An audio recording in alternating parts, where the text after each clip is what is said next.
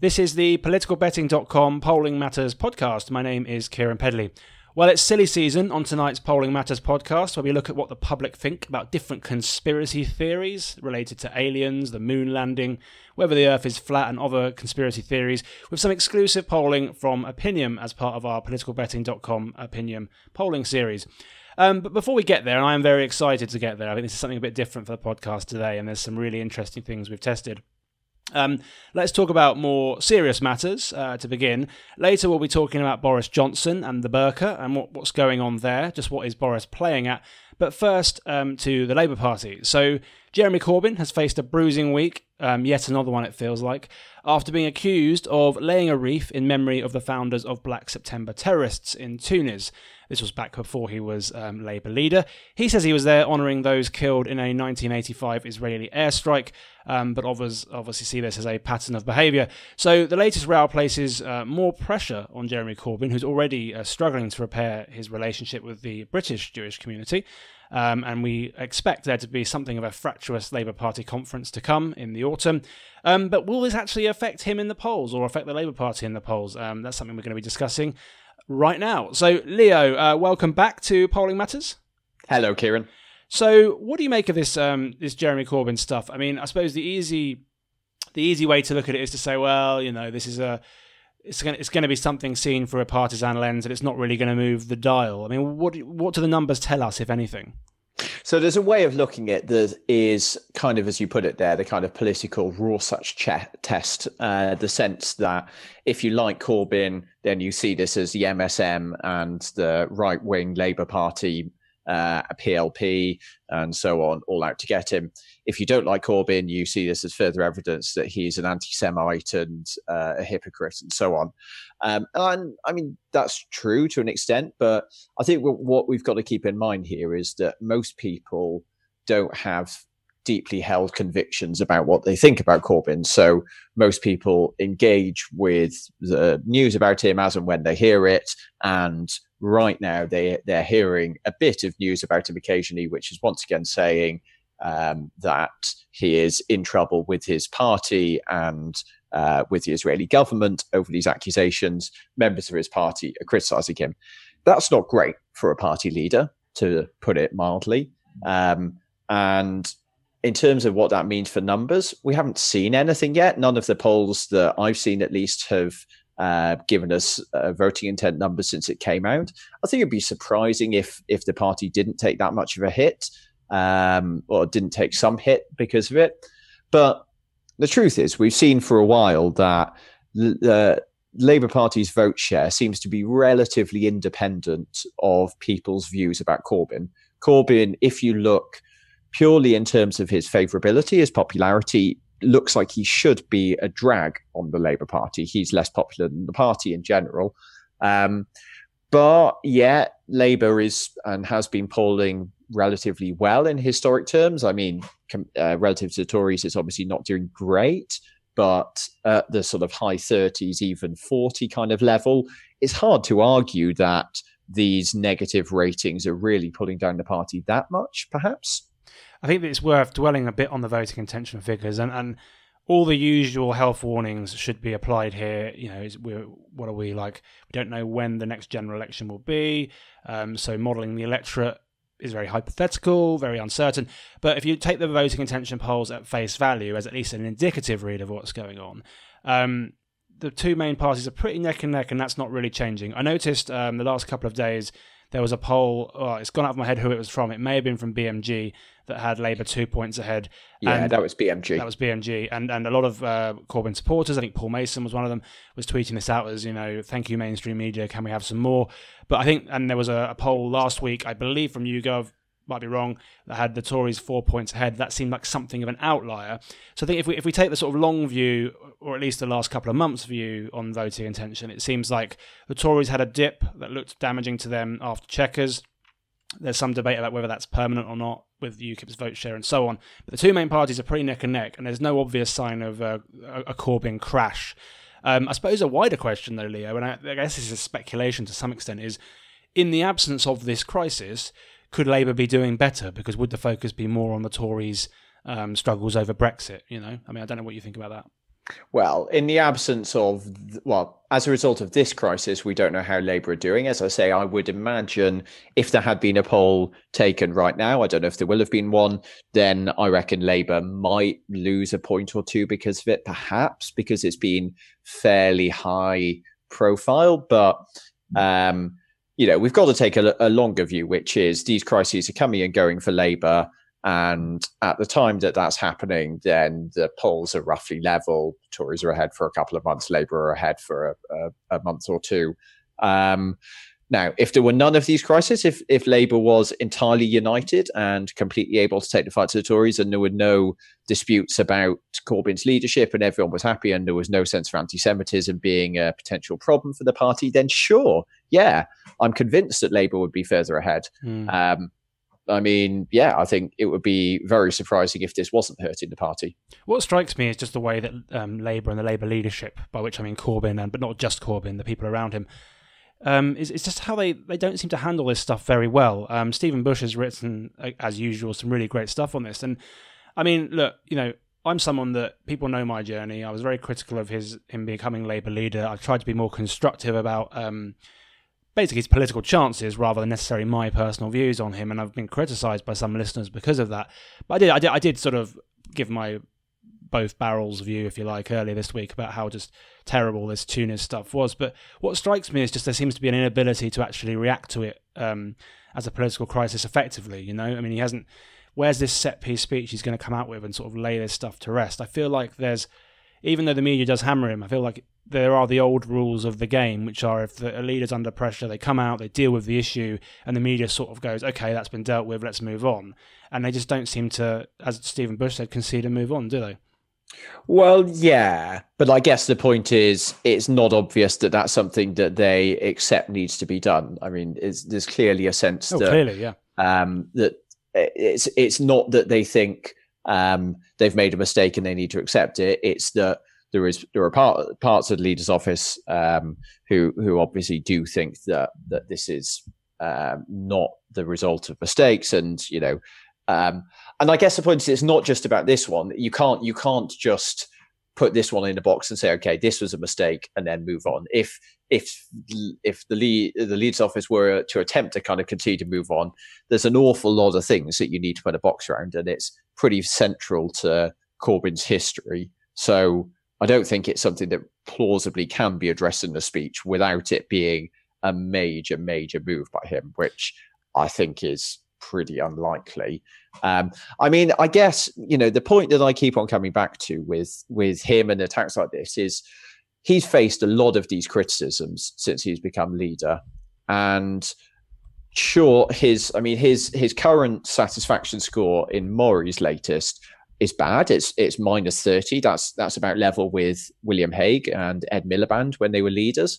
Um, but I just think that it's more complicated than that because uh, yeah, he's divisive and a lot of people really dislike him, but his brand as as a sort of open internationalist um, liberal with a lowercase l uh, leader is something that I, I just can't can't escape the feeling that pulls Labour up despite his negative personal ratings. So I just he gives Labour an authenticity, which helps the brand, maybe. Yeah, exactly. You know, his policies may be essentially interchangeable with Miliband's, uh, but there's something about his character and his reputation that I think is inextricable from the reasons why he's unpopular that actually helps with a lot of voters, even if it's divorced from the reality of his policies and does also bring other baggage. Yeah, something to something to keep watching. Um, I noticed that Gordon Brown came out reasonably strongly for Gordon Brown. He's usually the king of the coded message. Not not maybe not the king. Maybe um, David Miliband's the king. But um, you know, Gordon Brown came or out today. The page boy of the coded message.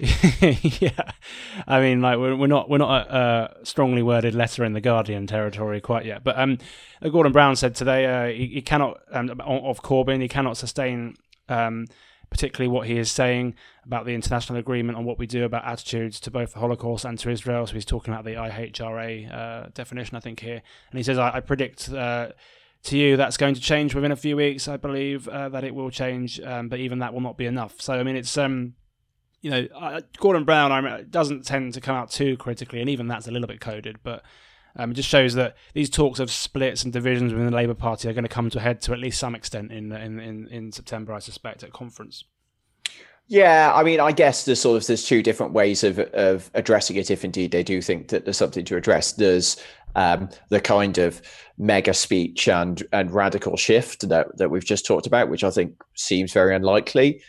And then I guess there's the incremental technical change where they adopt the IHRA definition and they do a bit better outreach to to mainstream Jewish groups and so on.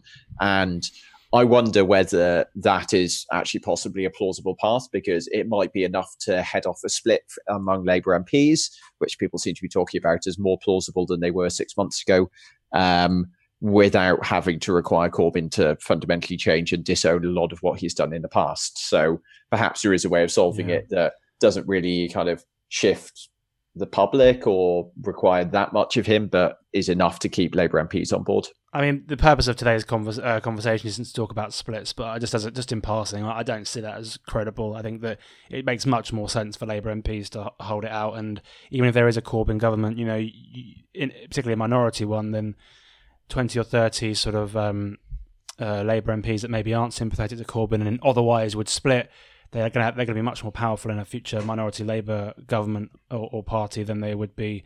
Um, sort of falling on their sword to all intents and purposes. Now, um, let's move on to other. It's not just been about Labour though. In the last week or so, um, Boris Johnson, former Foreign Secretary, uh, has had problems of his own. This is something I've been looking at. Um, he referred to niqabs, letterboxes and bank robbers, um, but but didn't actually call for a ban. Uh, and this has caused obviously a lot of consternation. Um, and I'm just curious about what, what, he's playing at. But there was some before we get there. Um, there was some polling from Sky Data uh, last week, which I um, made me chuckle a little bit because so here's some of the numbers. Would you support or oppose banning wearing burqas in public places? 59% support, 26% oppose. Do you think it is or is not racist to describe women in burqas as looking like letterboxes and bank robbers? 33% think that's racist, 60% don't. Um, do you think Boris Johnson should or shouldn't apologise for saying women in burqas look like letterboxes and bank robbers? Should 45, shouldn't 48. So um, what we had to hear was people kind of basically said, well, it wasn't being racist. Uh, I think I think it should be banned, but he should probably apologise for being offensive feels terribly British. Mm. Yeah, well, I think that's.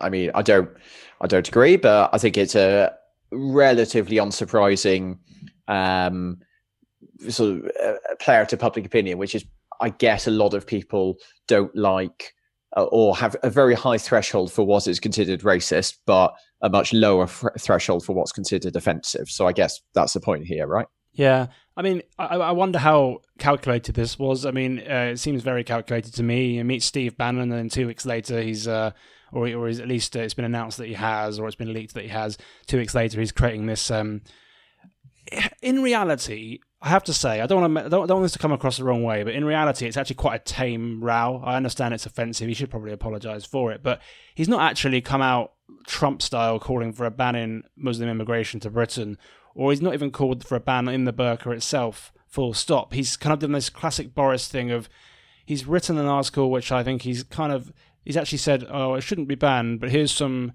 Boris quote unquote affable comment, ha ha ha, um, and then he's run away um, and he's made tea for some journalists. Um, this is playing to the Tory grassroots, so isn't it? I mean, is is this basically as simple as he just still wants to be Tory leader?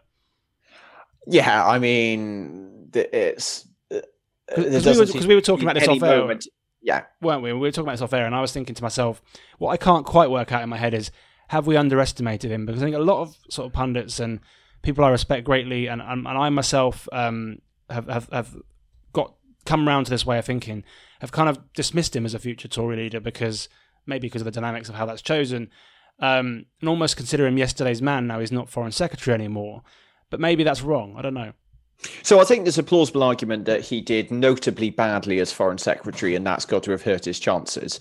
But let's sense check this. So um, the most recent reliable data we've got is a YouGov poll of uh, Conservative members from I think it was only last month, um, where you know he he comes mid-table. He's behind Rees-Mogg, Javid, and Davidson, but ahead of plenty of the others.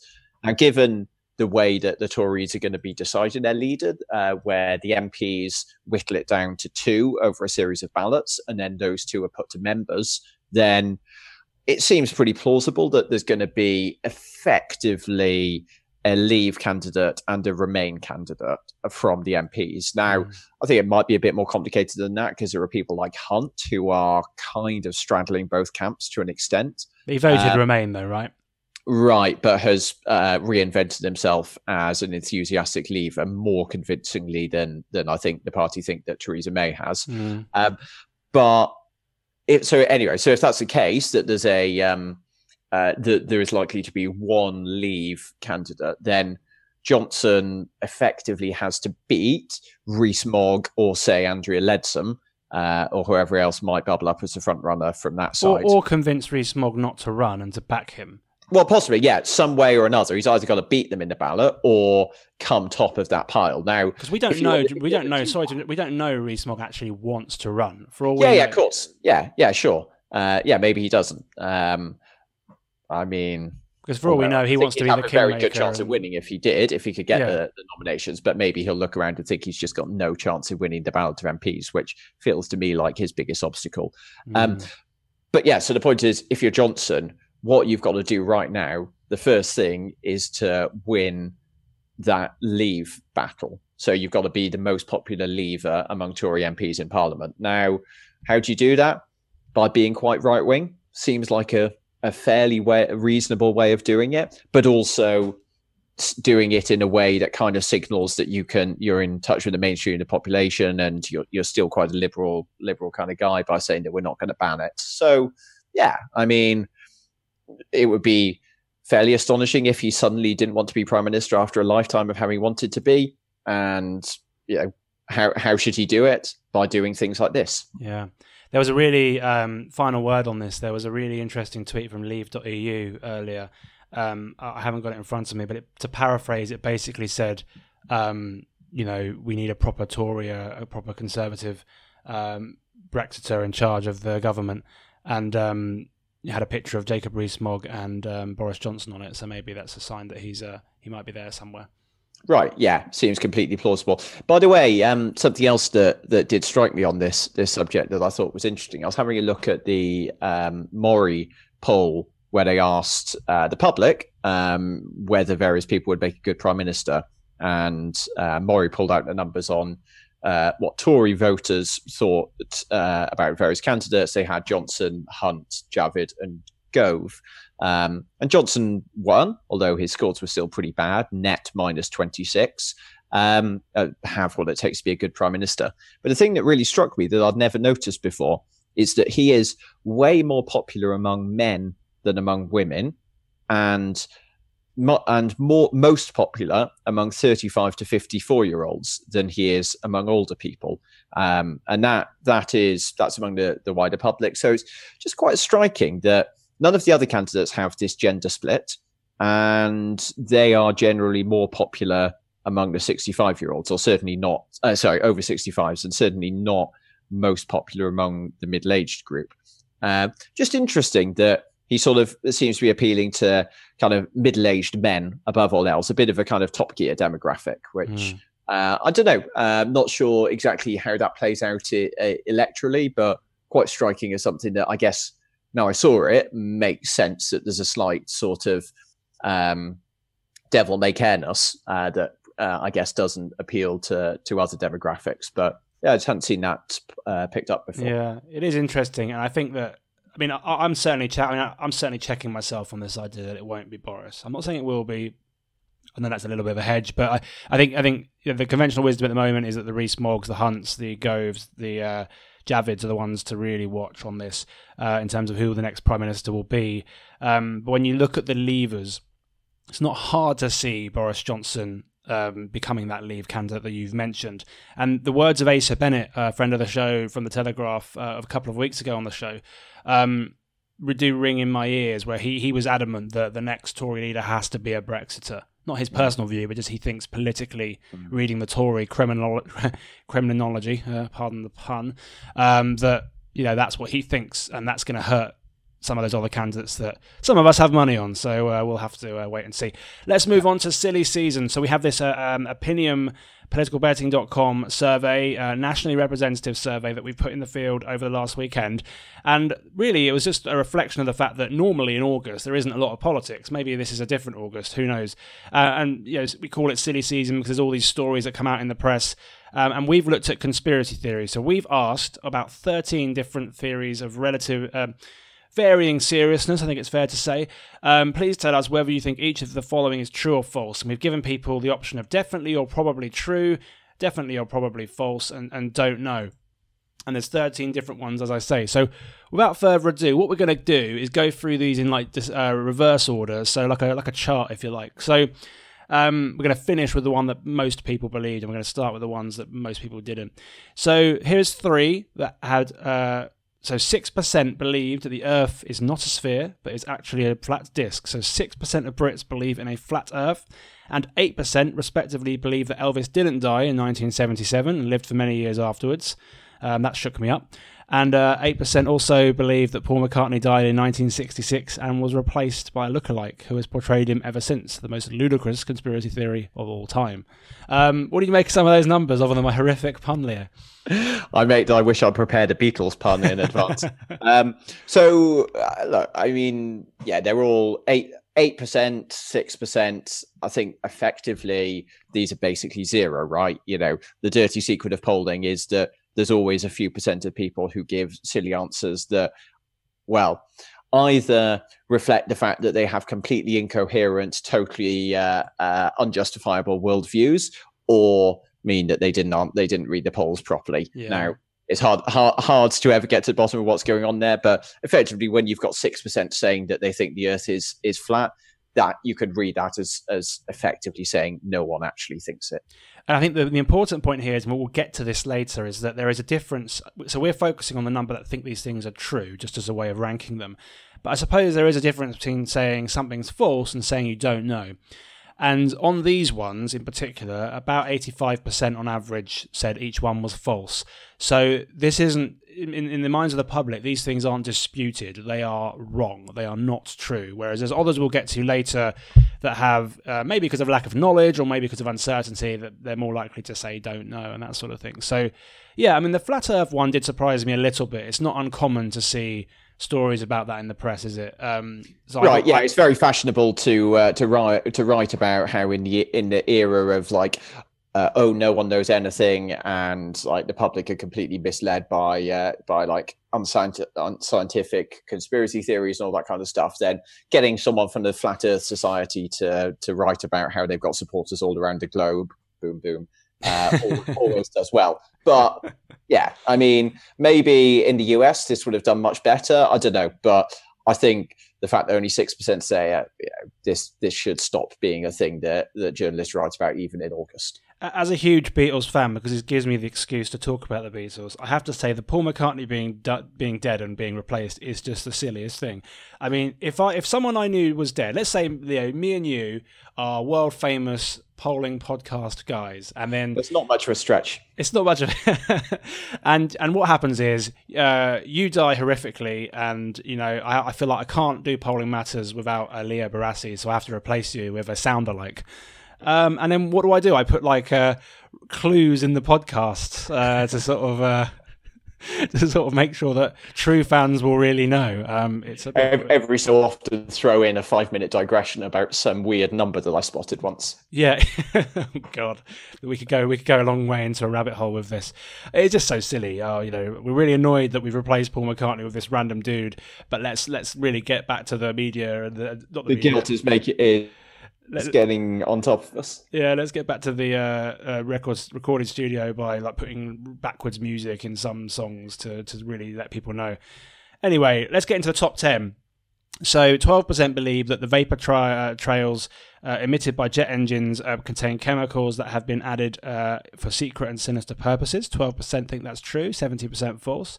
Um, hor- horoscopes and star signs uh, can be used to accurately predict what kind of person uh, what, what kind of day a person will have 13% uh, true, 78% false. And vaccines cause autism in children 14% true, 62% false. Any of those stand out? So I think all three of them are very interesting in different ways. Now, the first one you said the um, the vapor trails aircraft one, what's known as the chemtrail conspiracy, um, is is an interesting one because it's um, probably something that many, maybe most listeners won't have heard of and might be wondering why it's included. But interestingly, it's actually really big in the US. So um, there was a study last year, I think um, maybe the poll was a year before, that had between 30 and 40% of Americans believing it. Um, and it's a big thing. I mean, scientists are getting death threats on the basis of it. Um, it's genuinely a seriously large community who think uh, a lot of overlap with Trump voters, um, but quite striking that it essentially doesn't exist here. I mean, a bit more than the flat Earth stuff, but it seems like that has so far been very much consigned to the US. Um, horoscopes, interesting that that's so low. Only 13% say it. I think I would have guessed a bigger number. Yeah, I mean they're, they're still in most newspapers, aren't they? Granted, they're not exactly front page, but they're, they're still they're still around um, horoscopes. So you you assume they're there because someone reads them. Um, well, yeah, but I don't know. Maybe they are just there because they're fun and they're kind of a quirky tradition. Mm, I guess so. Um, vaccines causing autism. I mean, I, I remember un, it felt like under the Blair years, this was a big political issue, wasn't it? I mean, this was this was on the front page of the Express, and yeah, right. And I mean, wasn't there? And uh, I can't, can't remember who it was, but I mean, maybe it was the Blairs themselves. But someone was asked whether they were going to vaccinate their children. I think it was the Blairs. Um, and I mean, it's a tough question because uh, for a politician to get because either you say yes, and it looks a bit like John Gummer feeding the the beef burger to his daughter um, in the BSE crisis, mm-hmm. showing my age here. Um, or and it look the point is you're kind of using your children for political purposes or you don't answer you say no and then it looks like you're giving credence to the conspiracy theory. So yeah. you know i mean it was it was big. Um so Incidentally, on the one hand great that it's doing badly. On the other hand you know still only 35% say definitely false 27% say probably false. So 14% net true, 62% net false. I mean, doing badly, but still a lot better than, uh, say, the Earth being flat. And there's a lot of people who are unsure. Most people comfortably are in the middle, probably false. Um, uh, sorry, no, um, forget that. Um, anyway, it does um, it does badly, but not terribly. And, and the average is 14%, think it's true. 19% of Tories so I, I, wonder. I just want. I'm not. I'm not saying that to criticise a voting bloc. I'm just. I wonder if that's a legacy of the uh, the old, uh, well, the papers that tended to go big on this, and, and who, who typically reads them and the Blair stuff. I don't know. Um, let's move on to the next one, which really struck me. The world is secretly run by a group called the Illuminati. 15% said that was true, 70% said that was false. And I'm going to put you on the spot, Leo. Which voting bloc do you think, which group of voters do you think was the most likely to uh, think that was to true? believe it? Yeah. That's got to be UKIP, right? It is 24% of UKIP voters. Well done, Leo. Uh, sample size of 145. 24% of UKIP voters think the world is run by a secret society called the Illuminati. No difference between Labour and Conservative, both 16% of those voters. And I think probably uh, unsurprisingly, Leave voters, well, actually slightly more 16% of Leave voters versus 13% of Remainers. So, really a UKIP thing rather than a kind of Leave Remain or anything like that. And that's a bit of Alex Jones, isn't it? Not to be confused with Alec, uh, Jones, as you said off air. Thanks for doing that. Uh, yeah, um, yeah. I mean, it just sort of feels right as a kind of the world is against us sort of stuff. Um, I mean, this is the the fascinating thing about UKIP voters, right? That um, they're kind of their entry spokespeople and and leaders and generally leaders of the Leave movement are very um, broadly quite economically right wing, quite free market, quite empowering of big business um, and anti tax. But actually, many, maybe most of their voters um, kind of want government to protect them and um, are, are scared about big corporations ruling over them. Yeah. I think probably one thing to give um, to, to, to, sort of talk about with Labour voters, the fact that they're not more likely than Tories to think this suggests that I don't know. Maybe this is a bit of a stretch, but there's this, there's this idea that Corbyn voters are, are a certain way, Corbyn supporters are a certain way. Well, maybe actually it's they're only conspiracy orientated or, or uh, seeing conspiracies when it's related to Corbyn and Labour, and it's not really a general uh, sort of uh, willingness to accept conspiracy theories overall, if that makes sense. I think because the idea of a secret society running yeah, the world isn't. Yeah, that, isn't, that sounds plausible. I mean, I just wonder if there's something specific about the term Illuminati that sort of it's very internet. Really resonate it, with. It, it um, is very internet. I mean, it's a YouTube thing, isn't it? I don't know. It's an Alex Jones YouTube. Right. Kind of... I don't know. It also feels a bit old-fashioned. Yeah. Um, let's move on to the top. What are we at now? Six. So the food poisoning that Ronaldo suffered on the eve of 1998 World Cup was he food poisoned? i have to ask the. Guy, I'm not sure about that. Um, between France and Brazil was secretly arranged by the French government to help France win. 15% think that's true. 57% think it's false. 28% don't know. So this is an example of uh, the don't knows. Naturally, just as an aside, on the vaccines uh, causing autism in children, that was another one where there was a good chunk of people that didn't know. Let's move on from Ronaldo because I, I reckon a lot of listeners won't even know which Ronaldo that is. well, I mean, and the other thing about it is it's definitely true, right? I mean, it's like the Thierry Henry handball and, you know, the way that the, the draw for that World Cup was rigged and all that kind of stuff. I mean, it was obviously the French government behind it. They're two different things, Leo. The uh, well, I'm not sure the French government was behind Thierry Henry's scumbag handball, which was one of the worst crimes committed on a football field of all time. I mean, I could do a podcast on that absolute disgrace. Where was where? I knew I could get a rise out of you. Where where was VAR then? I remember um, Courtney and I were in an Irish pub watching that, and that was absolute disgrace. Anyway, moving on because no one wants to hear my rantings about Thierry Henry, um, which are deeply held for several different reasons. Uh, one related to being a big Spurs fan. Um, so we're, we're in the top five now. So the moon landings in 1969 were faked. So there was a recent um, piece on, uh, I think it was this morning, big segment they did based on 52% thinking that the moon landings were fake. Now, I haven't looked at the numbers again to see whether that was of the whole population or a certain age group. Um, I can't remember if it was under 34s or if it was everybody. But that seemed an implausibly large number to me. And so it has proven. Um, 16% of the British population think that the moon landings were faked. 71% think that's false. 13% don't know.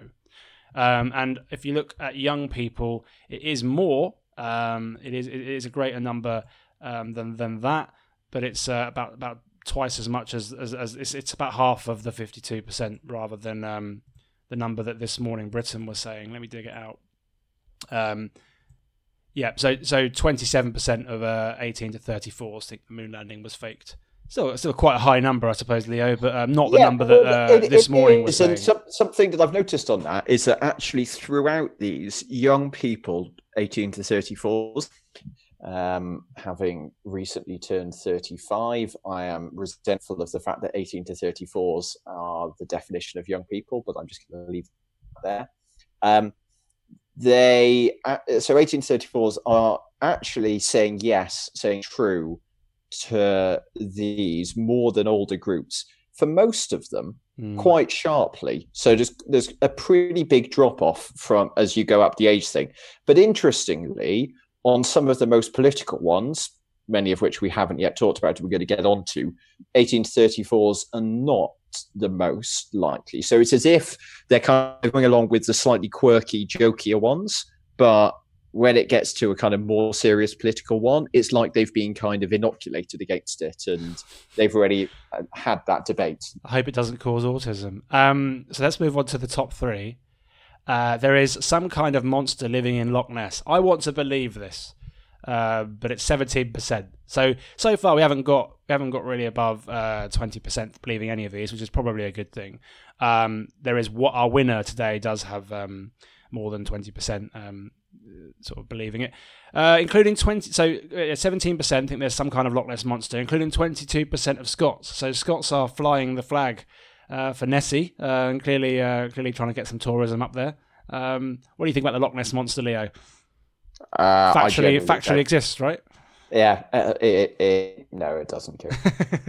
I like the idea of Nessie existing, but I suspect, I suspect he or she is it she? It's she, isn't it? I suppose it's fictional. Uh, Nessie's quite a uh, feminine sounds, name, sounds I female, guess. right? Yeah. Okay. Well, we'll move on. So we move on to the top two are a bit more serious than some of the ones we've been talking Mate, about. You've missed climate change. Have I missed climate change? Oh God. Number four. Yeah. Yeah. Man-made Yeah. climate change is a hoax. Sixteen percent. How can I miss that in your company? Be good to talk about that one. You know, Yeah. if we can. You should write a book on it. Go on. Yeah, yeah. Why Keiran missed climate change. Oh, I was just reading it, reading wrong. Sorry. Um. So yeah, climate change. Uh, does that does that sort of so? Um, man-made climate change is a hoax. Seventy-one percent think that's false. Sixteen percent think it's true.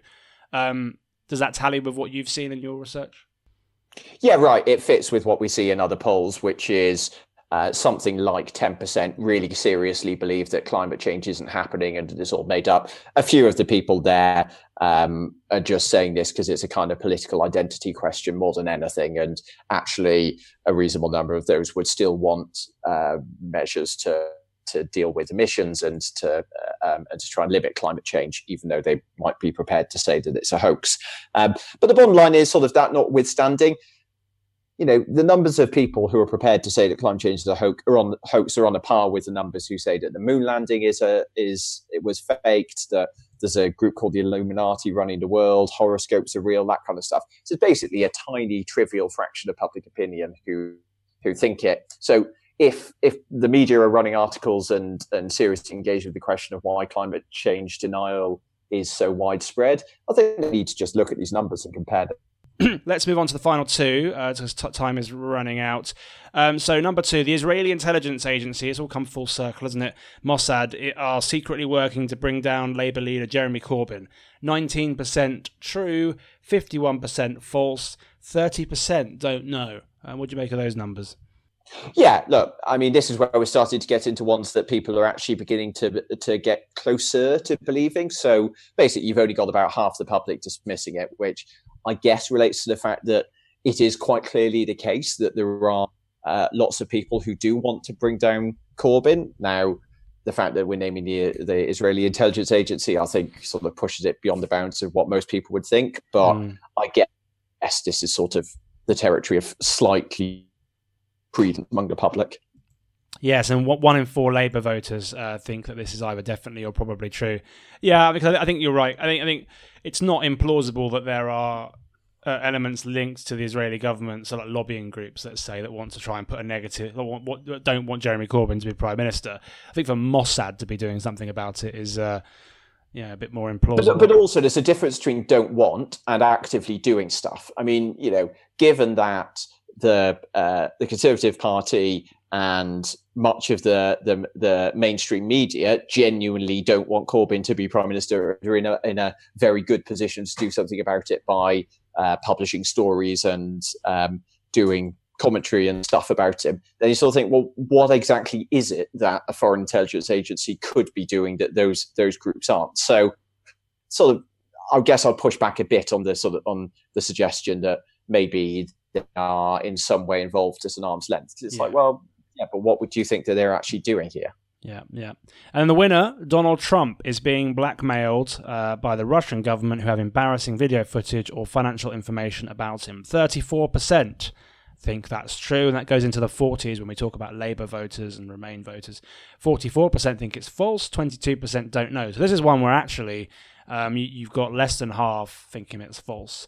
Um, I mean that that again. I mean when we when we uh, to be to be fair, when we compare that to some of the others here, um, has the has the is, is the more plausible one, right? Um, I mean it is outlandish. Don't get me wrong, but it's not the moon landings being faked. You know, um, chemtrails and climate change is a hoax. I mean this is something that has at least some smoke about it, right? Even I mean even though I'm not not sure I buy it. Um, there was a great 538 podcast about this where each of the people uh, on that show had to sort of argue the case for a range of possibilities related to Trump. One was that it was all a, it was all nothing, and then right through to the the the, the, the Russians had a kompromat uh, on Trump. But I suppose is it surprising this one wins? Trump's not very popular.